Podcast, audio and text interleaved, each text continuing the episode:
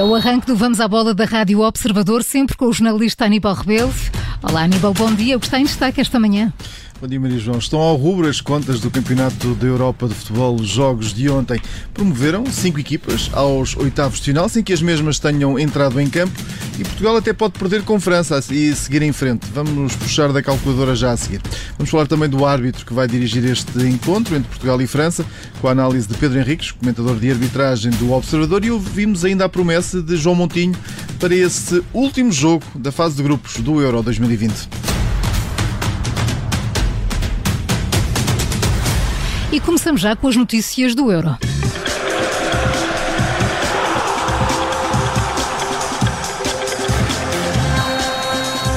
Hoje é o último treino da seleção antes do jogo com França, encontro que vai ditar a continuação de Portugal no Europeu 2020.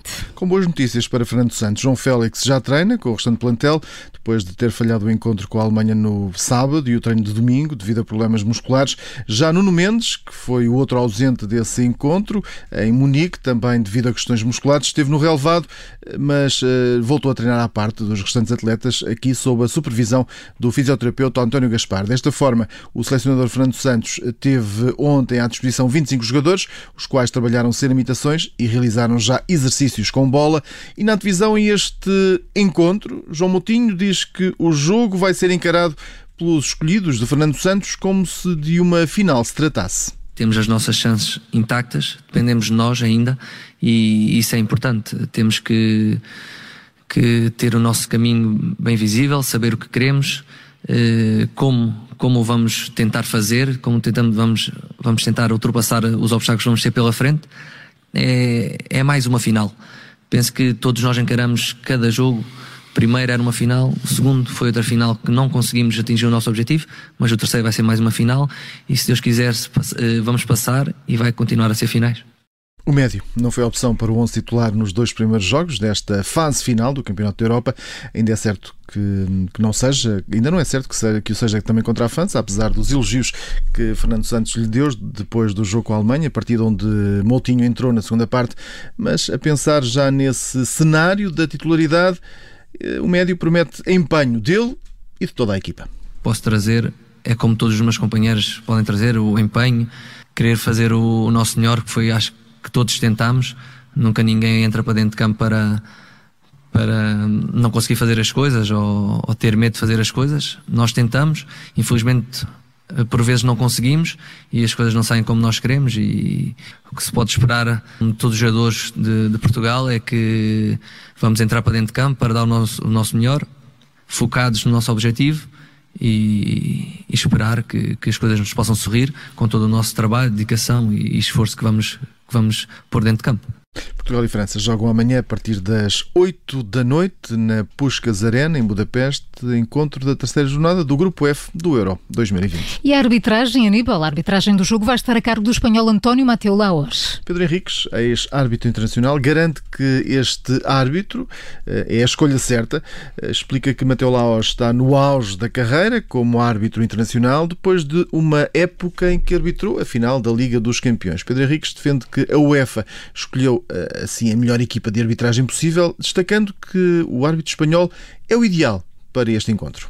Um árbitro espanhol aqui faz mais sentido pela importância e por quanto vai ser importante segurar este jogo do o ponto de vista emocional e obviamente depois disciplinar. Por isso parece-me uma escolha muito acertada, encaixa exatamente nisto. Não é por acaso que ele vai fazer em três jornadas, três jogos. E portanto não é por acaso que ele teve há pouco mais de um mês na Liga dos Campeões, na final da Liga dos Campeões. Portanto, uhum. tudo isto, ou seja, há um momento, há um contexto e este, o Laos neste momento, está nesse momento e nesse contexto. Além disso, sublinha o caráter comunicativo do árbitro, que pode ser essencial para segurar um jogo potencialmente muito emocional. E agora é hora de análise dos jogos de ontem com, como sempre, Carlos Alberto Inês. Bom dia, Carlos. Olá, bom dia. Bom dia, Carlos Alberto Inês. Começamos dia, dia. por esses resultados. Começamos aqui pelo grupo B. Bélgica com 9 pontos. É a surpresa nesta, nesta fase de grupos? Não considero que seja uma surpresa a Bélgica, porque é, está rodeada de grandes jogadores.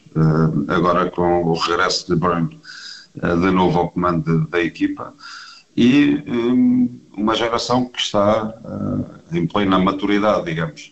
Por isso, uma das últimas oportunidades para, para a Bélgica brilhar e fazer um excelente campeonato. E está a confirmar essa, essa qualidade. Ainda neste grupo B, o destaque vai todo também para a Dinamarca, que até ao jogo de ontem eh, estava com zero pontos, duas derrotas. Ontem goleia a Rússia e já está nos oitavos de final.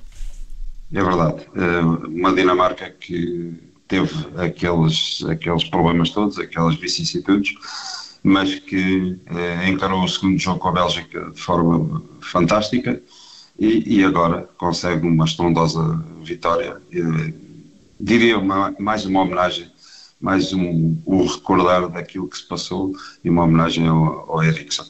Já no grupo C passam os Países Baixos e a Áustria. Eh, os Países Baixos seguem em frente com três vitórias, a Áustria com seis pontos. Olhando aqui para, para estes Países Baixos, temos aqui uma nova laranja mecânica?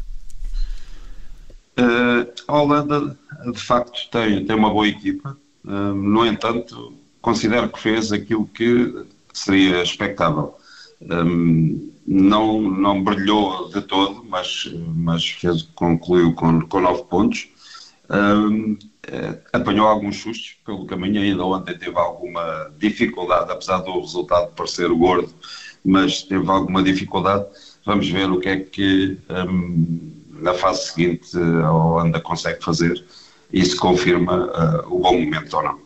Ora, com estes resultados desta noite, uh, temos aqui já cinco equipas, uh, mais cinco equipas garantidas também uh, na, na fase seguinte dos oitavos de final. Cinco equipas que nem entraram em campo. Foi o caso da Suíça que estava à espera de, do resulta de, destes resultados.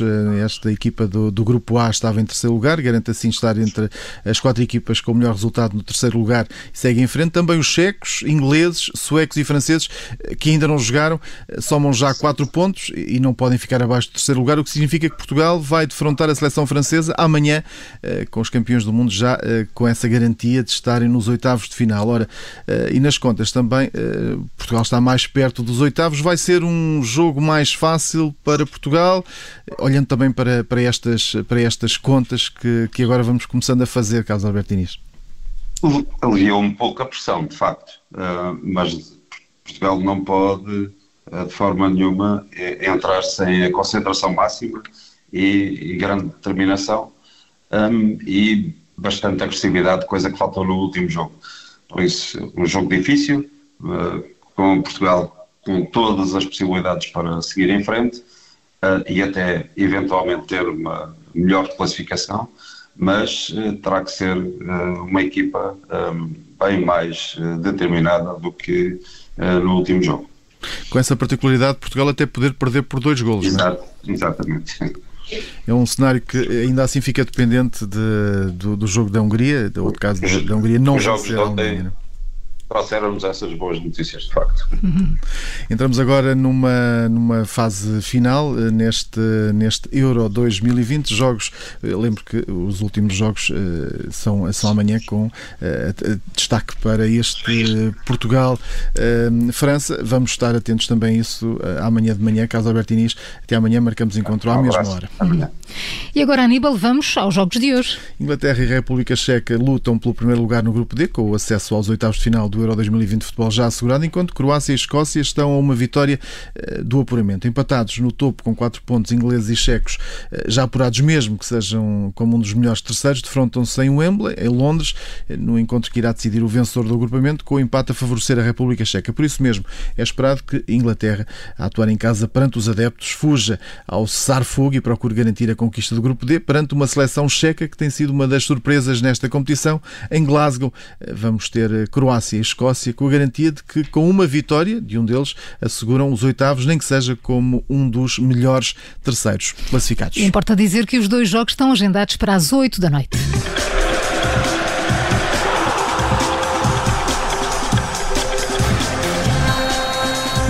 Agora, Aníbal, vamos olhar para o mercado de transferências e começamos por um treinador português. Nuno Espírito Santo, que está a caminho dos ingleses, ou pode estar a caminho dos ingleses do Tottenham, depois de a equipa inglesa ver as negociações com Paulo Fonseca e Gennaro Gattuso a caírem. Tottenham vira-se agora para Nuno Espírito Santo, o que está a avançar em imprensa internacional. Lembro que o treinador português terminou o contrato com o Wolverhampton no final da última temporada e, segundo algumas fontes, tem a aprovação de Fábio Paratici, o novo diretor desportivo do Tottenham, para assumir o comando técnico da equipa inglesa. E a terminar, Sérgio Ramos pode vestir a camisola do PSG na próxima época. O central espanhol está livre depois de ter terminado o vínculo ao Real Madrid com o PSG e Manchester United na pista do central de 34 anos. O jornal AS dá, no entanto, conta que são os parisienses que estão com vantagem nas negociações. Além da proposta francesa ser a mais vantajosa em termos monetários, Sérgio Ramos vê também Paris como a cidade ideal para levar a família.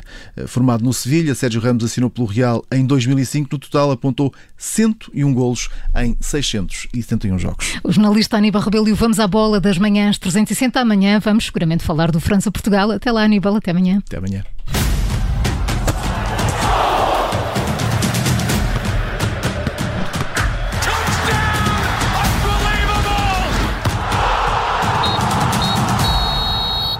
Obrigada por ter ouvido este podcast. Se gostou, pode subscrevê-lo, pode partilhá-lo e também pode ouvir a Rádio Observador online em 98.7 em Lisboa e em 98.4 no Porto.